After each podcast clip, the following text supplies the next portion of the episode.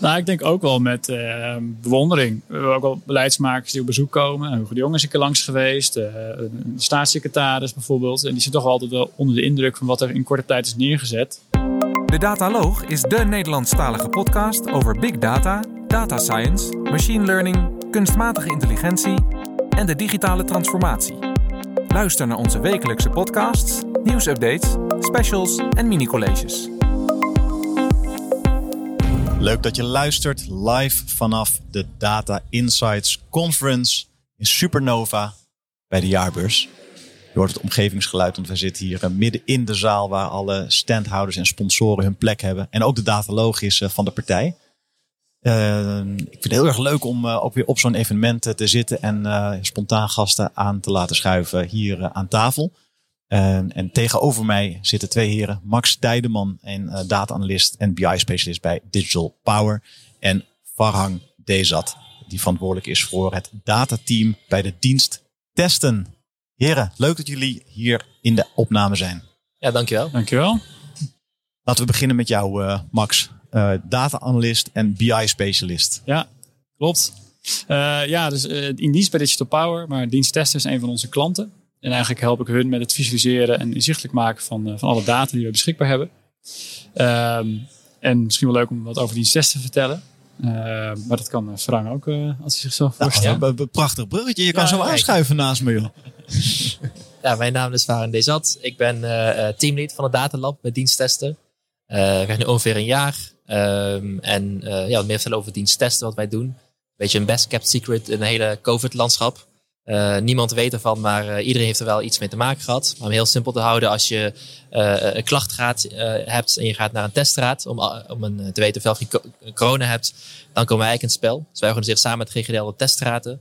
Wij organiseren alle laboratoriumcapaciteit. Zodra je een, we zeggen altijd, als een stokje in je neus gaat, dan gaat zo'n sample naar een laboratorium die door ons gecontracteerd is. Wij houden, houden bij hoe lang dat duurt of volgens kwaliteitsnormen gebeurt. Um, alle informatie uh, halen wij op samen met onze ketenpartners. Maar dat doen we ook uh, zowel dus intern voor diensttesten die er daarvoor voor zorgt. Maar we, helpen, we zijn onderdeel van VWS, het ministerie van VWS. En ook hen helpen wij met databehoeften rondom wat er wel of niet gebeurt in, het testlandschap. En dat is zowel bij de, vanuit wat bij de GGD gebeurt en ook wat vanuit toegangstesten gebeurt. Zo zijn wij een verzamelbak van heel veel informatie rondom het testlandschap. Ja, en misschien wel een van de succesvolste startups wat dat betreft uh, die corona heeft voortgebracht.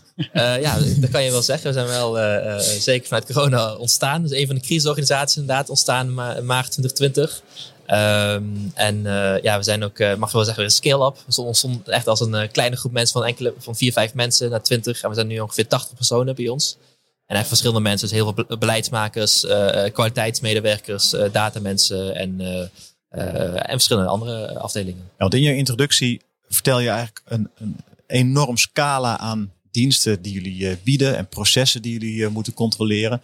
Um, van het hele testproces, maar ook ja, de uitslagen als die binnen zijn, die verspreiden jullie weer via DigiD of gaan die naar de, naar de callcenters die dan bellen als iemand geen DigiD heeft? Uh, Hoort dat er ook bij? Nou, niet, niet direct. Uh, wij, uh, we doen het echt met de partners. Dus de GGD is met name verantwoordelijk voor de GGD-straat. Dus ja. zij zorgt dat mens bemenst is, dat daar iemand is om zo'n swap te doen en ook dat een uitslag naar een burger gaat. Ja. Op het moment van een afname, zoals we dat noemen, tot het moment van een uitslag. Dat is het traject waarin wij eigenlijk een verantwoordelijkheid hebben. Dus uh, het is echt een uh, samenspel met, uh, met de GGD en met bijvoorbeeld toegangstesten SON, Stichting OpenNL, die ja. dat ook doet. Ja, want je hebt ook steeds meer nou, zeg, commerciële partijen die dan ja. de testen ook doen, hè, overal in buurten. En die zijn ook aangesloten bij jullie. Klopt, die inderdaad. We hebben daar ook een, onze rol is met name wat we noemen in spoor 1. Dus bij, met, samen met de GGD van mensen die klachten hebben. En waar wij nu over hebben is met name toegangstesten. Ja. dus bijvoorbeeld als je op, rei, zoals je op reis ging of als je bijvoorbeeld naar een evenement wilde gaan, ja. nog steeds.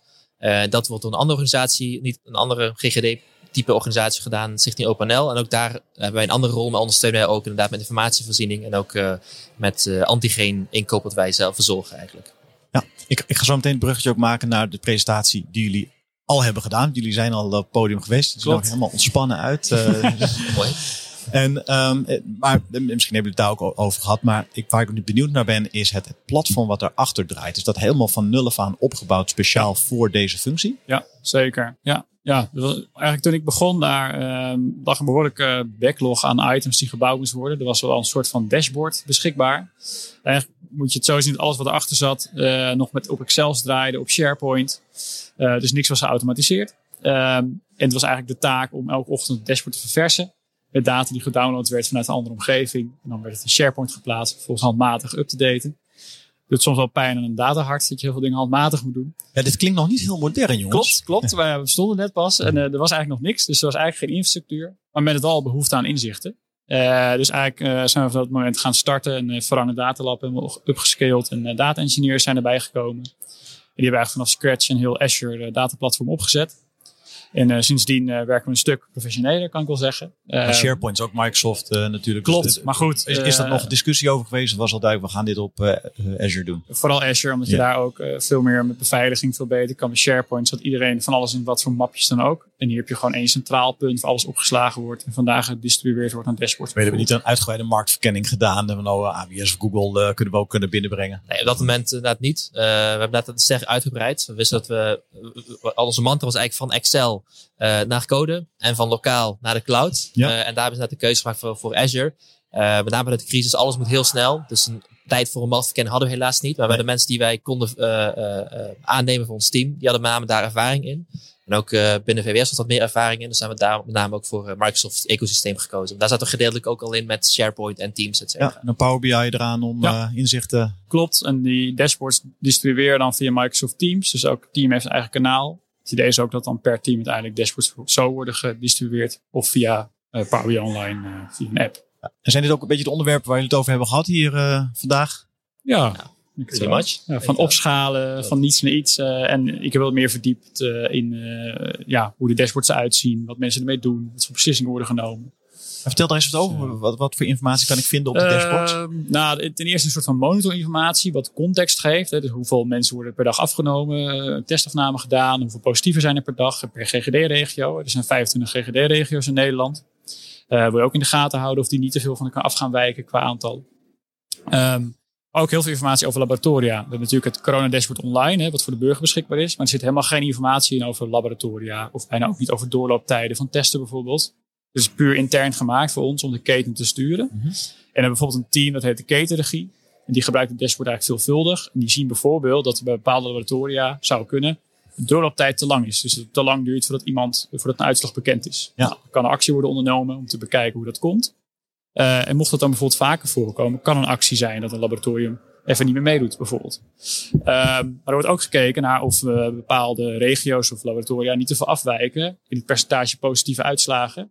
Terwijl bijvoorbeeld zij testen krijgen van dezelfde regio. Dat zou ja. natuurlijk gek zijn. Ja, oh ja. Dat is natuurlijk populatieafhankelijk, maar uh, dat soort dingen worden eigenlijk uitgehaald. Ja, dus dat soort afwijkingen die signaleer je. Bijvoorbeeld. Uh, ja. Een kleurig vakje rood op het dashboard. En daar gaan we even onderzoek naar doen. Ja, maar ook trends laten we natuurlijk zien. Ook wel belangrijk in de context. Je ziet ook, als je naar testafnames kijkt, eigenlijk precies die golven die je ook ziet. Een aantal positieve natuurlijk. Ja, er wordt best wel veel informatie ook gedeeld. Als je op uh, de nieuwsites uh, kijkt, er zijn altijd hele uitgebreide grafiekjes. Uh, ja. Komen die dan ook bij jullie vandaan of zijn dat dan weer andere bronnen die daarvoor ingezet worden? Nee, inderdaad, de meeste informatie die we vanuit bij het nieuws komt, vanuit de corona dashboard. daar hebben, wij zelf niet direct iets mee te maken, maar de bronnen die daar gebruikt worden, komt van het GGD van het RIVM. Daar ja. hebben wij zelf ook toegang toe. Ja. En onze informatie komt eigenlijk meer terecht in de Kamerbrieven. Dus alle informatie vanuit het ministerie gaat, VWS, de Kamerbrief terechtkomt, die, die, die komt eigenlijk vanuit ons datalab. Ja. En kun je iets vertellen over ja, trends die jullie uh, hebben, hebben gezien? We hebben natuurlijk allemaal het nieuws gevolgd. We hebben de golven wel gezien. Maar wat, uh, ja, wat interessante nieuwtje. Wat je net zei, van als het ergens dan te lang duurt met testen. Dat, ja, dat, dat vind ik interessant, dat dat soort dingen eruit uh, komt. Nog meer dingen die je kan delen op dat ja, vlak? Ik denk wat interessant is, we hebben te maken met een vrij grillige testvraag.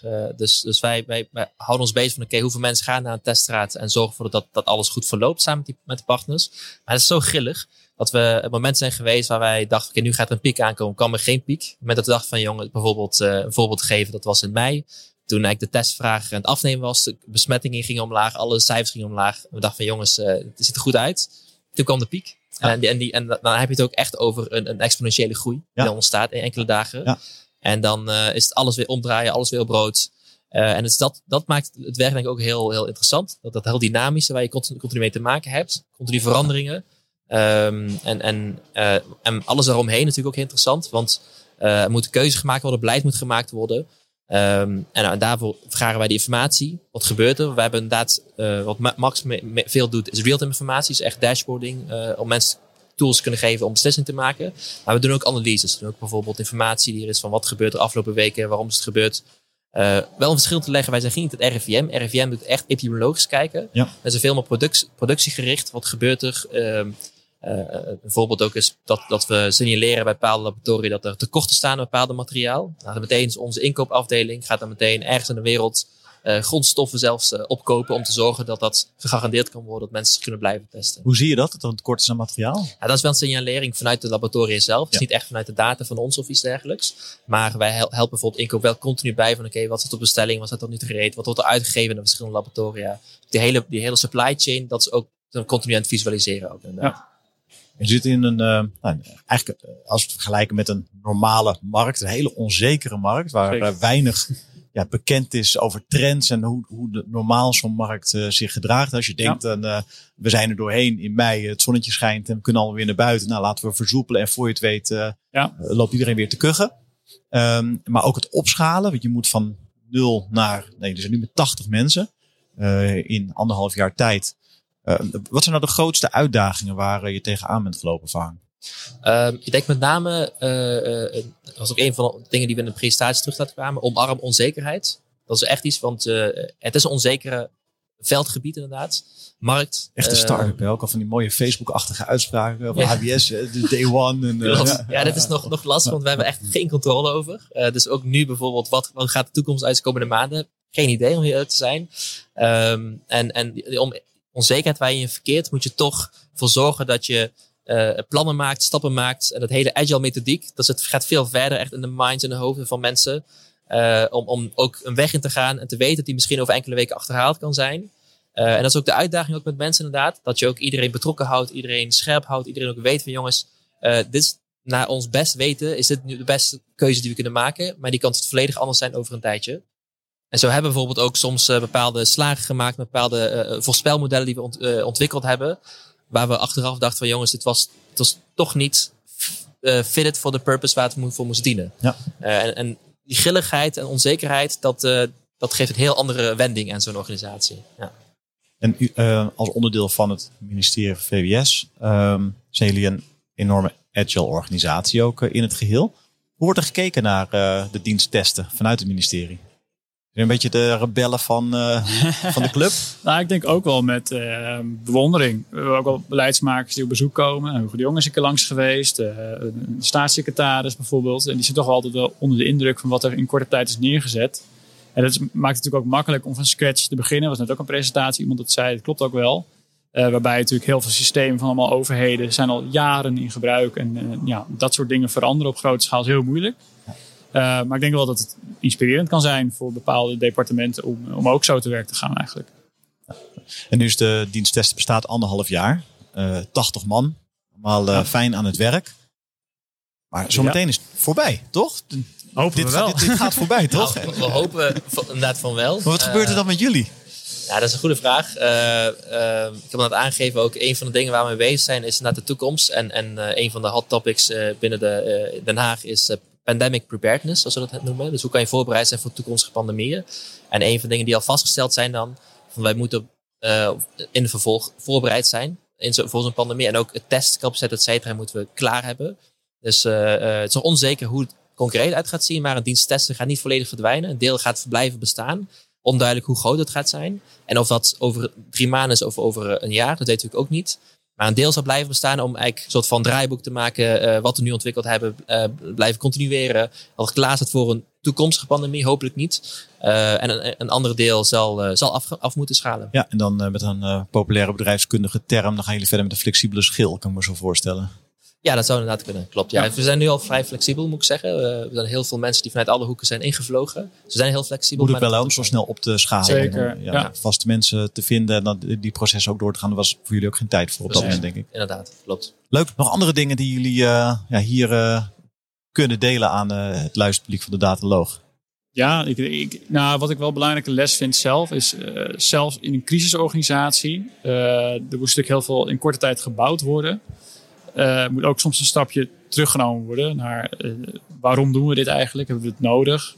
wat jij net ook al zei, verhangen, fit for purpose. Dus je kan helemaal vette dingen gaan bouwen, maar uiteindelijk kom je er misschien achter dat je de tijd beter in andere dingen had kunnen steken. En ook vooral veel tijd in leg dingen vast. Het is niet het leukste documenteren. Maar als je ergens begint en niks is gedocumenteerd, helemaal in een team waar zoveel verloop is, waar heel veel mensen weggaan en weer bijkomen, is het heel belangrijk dat gewoon dingen vastgelegd zijn. Zelfs in crisisorganisatie. Dus, Mooie tip. Misschien nog aanvulling daarop, uh, crisis of niet. Ehm, blijf blijf op elkaar letten. Dat ook. het, is, het is vaak genoemd, het is een marathon waar we allemaal in zitten. Dat, dat gaat geldt voor iedereen, voor de hele keten, hele COVID-wereld die eromheen zitten. En ook voor ons daarmee ook, dus ook op jezelf letten, op elkaar letten. Want soms kan het druk heel hoog zijn. Dan moeten dingen af zijn. Alles moest gisteren af. En daar hebben we ook echt proberen voor te waken. en en ook moet voor blijven waken. Maar dat is ook, geldt voor de anderen ook. Dat je, ja, je doet het best mogelijk op het moment. en, en, en ook daarmee kunnen leven. Mooi, wat een waardevolle tips nog. Dankjewel. Bedankt dat jullie hier aan wilden schuiven op, Leuk om op deze middag inmiddels op de Data Insights uh, conferentie. Leuk om te doen, dankjewel. Bedankt voor het luisteren naar deze uitzending van de Dataloog. Vond je onze podcast leuk, goed, interessant of wellicht te veel ene en nullen? Laat een review achter of geef thumbs up. Heb je vragen of opmerkingen? Kijk dan ook eens op www.dedataloog.nl. Hier staan ook de show notes van alle uitzendingen. Je vindt onze nieuwe uitzendingen wekelijks op iTunes, Stitcher, Spotify en alle andere bekende podcastplatforms. Alles wat wij maken doen we onder Creative Commons. Je mag alles hergebruiken voor niet-commerciële doeleinden, zolang je ons als bron maar noemt. Volg ons op Twitter op @dedataloog. Graag tot de volgende keer.